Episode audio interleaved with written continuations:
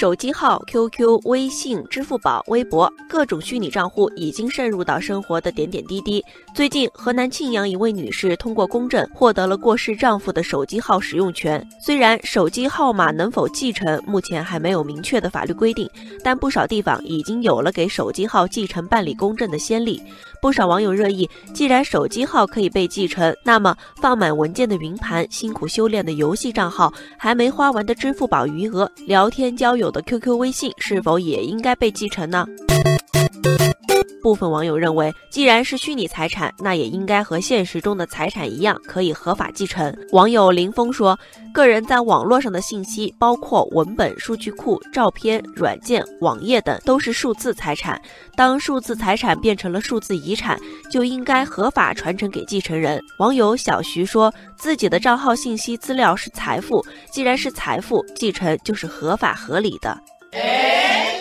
然而，从目前的情况来看，相关法律还没有完善。网友法网恢恢说，从法律上来看，目前虚拟账户的权属问题还属于法律空白，所以对于虚拟账户的继承、转让等，还是取决于网络服务商的态度。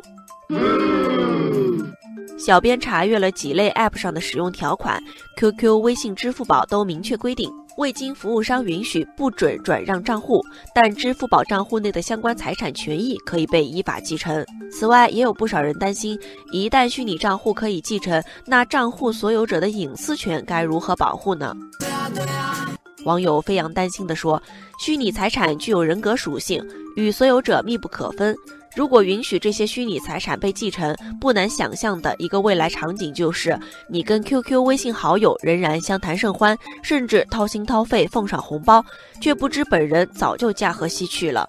网友向阳则认为，应该有选择的继承，例如账户里的余额、代币等可以继承，但聊天记录、隐私内容等则不可继承。